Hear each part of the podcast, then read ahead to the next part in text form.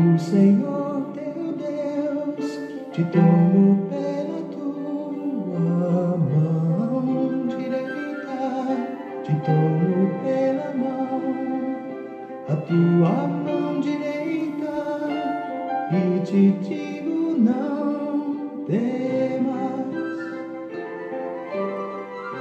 não temas, eu sou contigo.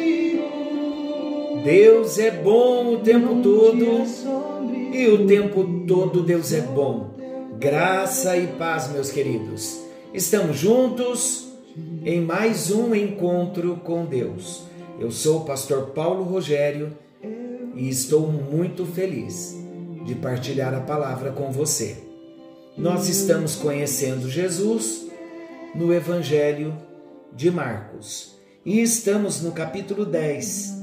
Versículos um ao doze, falando sobre o perigo da dureza de coração. Hoje nós daremos sequência a esse assunto. Nós fizemos o primeiro destaque no encontro de ontem, falando sobre voltando-se para seus próprios interesses. Falando dos fariseus, quando eles pegaram apenas uma palavra de Moisés, dizendo que Moisés permitiu ao homem dar uma carta de divórcio e mandar a sua mulher embora, mas eles não citaram uma palavra também de Moisés, em Gênesis dois, vinte e quatro, que diz: o homem deixará seu pai e sua mãe e se unirá à sua mulher, tornando-se uma só carne com ela. Ninguém deve separar o que Deus uniu. E falamos no encontro anterior que todos os divórcios acontecem por causa da dureza de coração. Existem algumas exceções, sem sombra de dúvida. E é sobre isso que eu quero começar.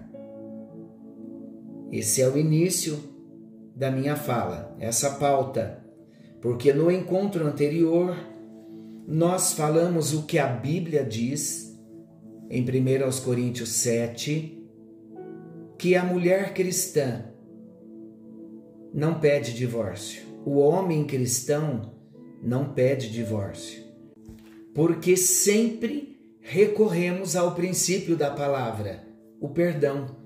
A liberação do perdão. E quando se libera o perdão, quando se pede perdão, muitas situações são consertadas. Porém, existem as exceções. Mulheres e maridos também, que muitas vezes não concordam com o divórcio, mas a outra parte pede o divórcio. A outra parte não quer a reconciliação, então não se há o que fazer.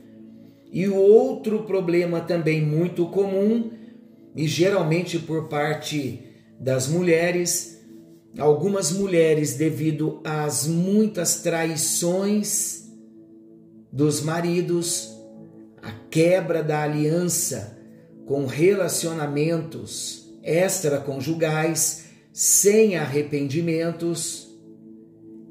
E o outro detalhe muito importante também, que infelizmente algumas mulheres cristãs chegam ao divórcio, é a questão da sua própria proteção quando se tem um marido com dependências químicas. É muito sério, muito sério. Então existem essas exceções, mas o texto não está falando dessas exceções. O texto está falando sobre a dureza do coração. Mas pela palavra de Deus, e assim nós encerramos o nosso encontro anterior. Um coração duro pode ser transformado pelo poder do Evangelho. Quando a palavra de Deus age em harmonia com o Espírito Santo, ela vai produzir no coração do homem um fruto bendito, o fruto do arrependimento, o fruto do Espírito. O fruto do Espírito é amor, alegria, paz, paciência, benignidade, bondade, fé, mansidão, domínio próprio. Está lá em Gálatas cinco, versículos vinte e dois e vinte e três. Um casal que desenvolve no dia a dia o fruto do Espírito, eles vão ser abençoados. As crises podem vir, os conflitos poderão vir, mas serão resolvidos, porque o coração está na mão de Deus, porque existe fruto do Espírito, e o fruto do Espírito é para ser vivido, e o fruto do Espírito deve ser vivido primeiramente dentro de casa, com o cônjuge. Quando alguém se priva desse fruto divino no seu interior, priva-se também da possibilidade de restauração do seu casamento. Não se prive. Seja cheio do Espírito Santo. Seja cheio do fruto do Espírito. Viva e experimente o fruto do Espírito. E você vai ver o seu casamento sendo restaurado. Deus declara na sua palavra que ele odeia o divórcio. Lá em Malaquias dois, dezesseis. O seu plano perfeito para o homem e a mulher é que eles vivem em harmonia e ajustem suas diferenças em amor. Esse é o propósito. Terceiro destaque, o ensino dentro de casa. Veja, esse terceiro destaque é muito importante. Os discípulos, em particular, voltaram ao assunto com Jesus. E para os discípulos, o Senhor acrescentou que um novo casamento se constituiria em, em adultério. Para cada um dos discípulos casados, aquela palavra do Senhor representou um alerta para que ninguém tropeçasse nessa área. Cada um deveria olhar para o seu próprio cônjuge como alguém colocado ao seu lado por Deus. E dessa pessoa nunca deveriam se separar. Veja o ensinamento. Isso é ser discípulo. Com o discípulo, o assunto é mais sério. O princípio é válido para todos. E um discípulo não pode quebrar um princípio. Algumas pessoas, quando se convertem a Cristo, elas já chegam na igreja apresentando um histórico de casamento, de separação, de divórcio e novo casamento. E para essas pessoas deve haver sim uma palavra de graça que as ajude a trilhar um caminho abençoado por Deus a partir do ponto em que elas se encontram com Jesus. Veja o que Paulo escreve em dois Coríntios cinco, dezessete. E assim que se alguém está em Cristo, nova criatura é. As coisas velhas já passaram, eis que tudo se fez novo. Esse histórico que não dá para voltar mais atrás, já foi feito novo.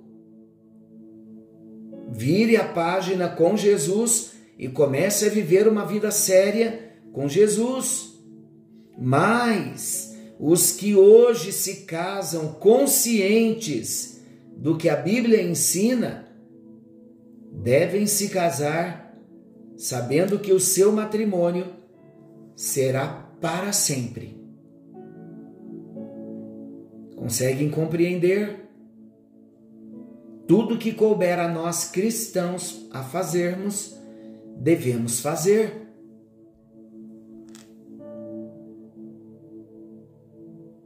Eu volto a perguntar a você, com esta palavra do encontro anterior e deste de hoje, falando sobre a dureza do coração do homem que o leva ao divórcio, nós vimos sobre as consequências da dureza de coração aqui no relacionamento conjugal. Vimos também que a dureza do coração pode levar alguém a encontrar na própria palavra justificativas para a separação ao invés da restauração.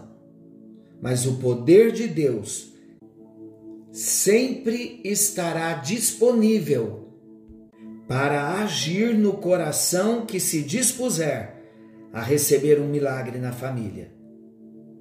Sendo você uma pessoa casada, diante da palavra que nós estamos ouvindo, há um conselho da parte de Deus para nós. Vamos avaliar o nosso matrimônio. Vamos avaliar as áreas que necessitam de restauração. E vamos procurar melhorar. E se você for solteiro, faça planos diante do Senhor para ter um casamento sólido e abençoado. Ore para que o seu futuro cônjuge tenha o perfil de uma pessoa cujo coração seja temente a Deus. E se você está em crise, peça a ajuda de Deus. Peça a ajuda de Deus. Entre pelo caminho do arrependimento. Peça para Jesus trabalhar o seu coração. Perdoe. Peça perdão, busque a reconciliação, para que você viva em paz, em alegria, cumprindo o propósito e não chegando ao divórcio pela dureza do coração. Senhor nosso Deus, amoroso Pai Celestial, Tua palavra foi bem clara para todos nós. Precisamos viver o que a Tua palavra nos ensina. E eu quero orar, Deus, nesse momento, pelos casais, para que haja, meu Deus, restauração em cada casamento, para que haja cura em cada casamento.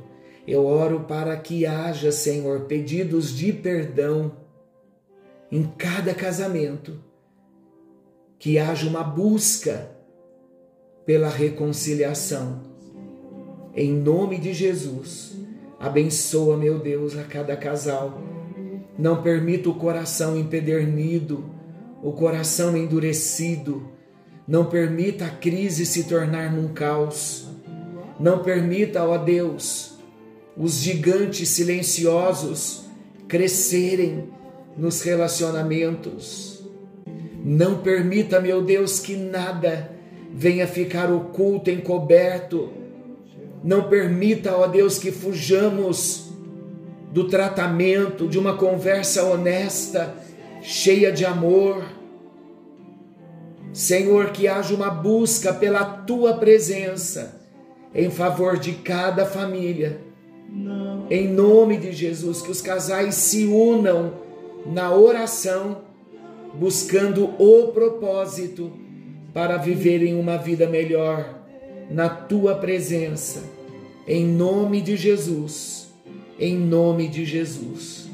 Amém, amém e graças a Deus. Deus o abençoe.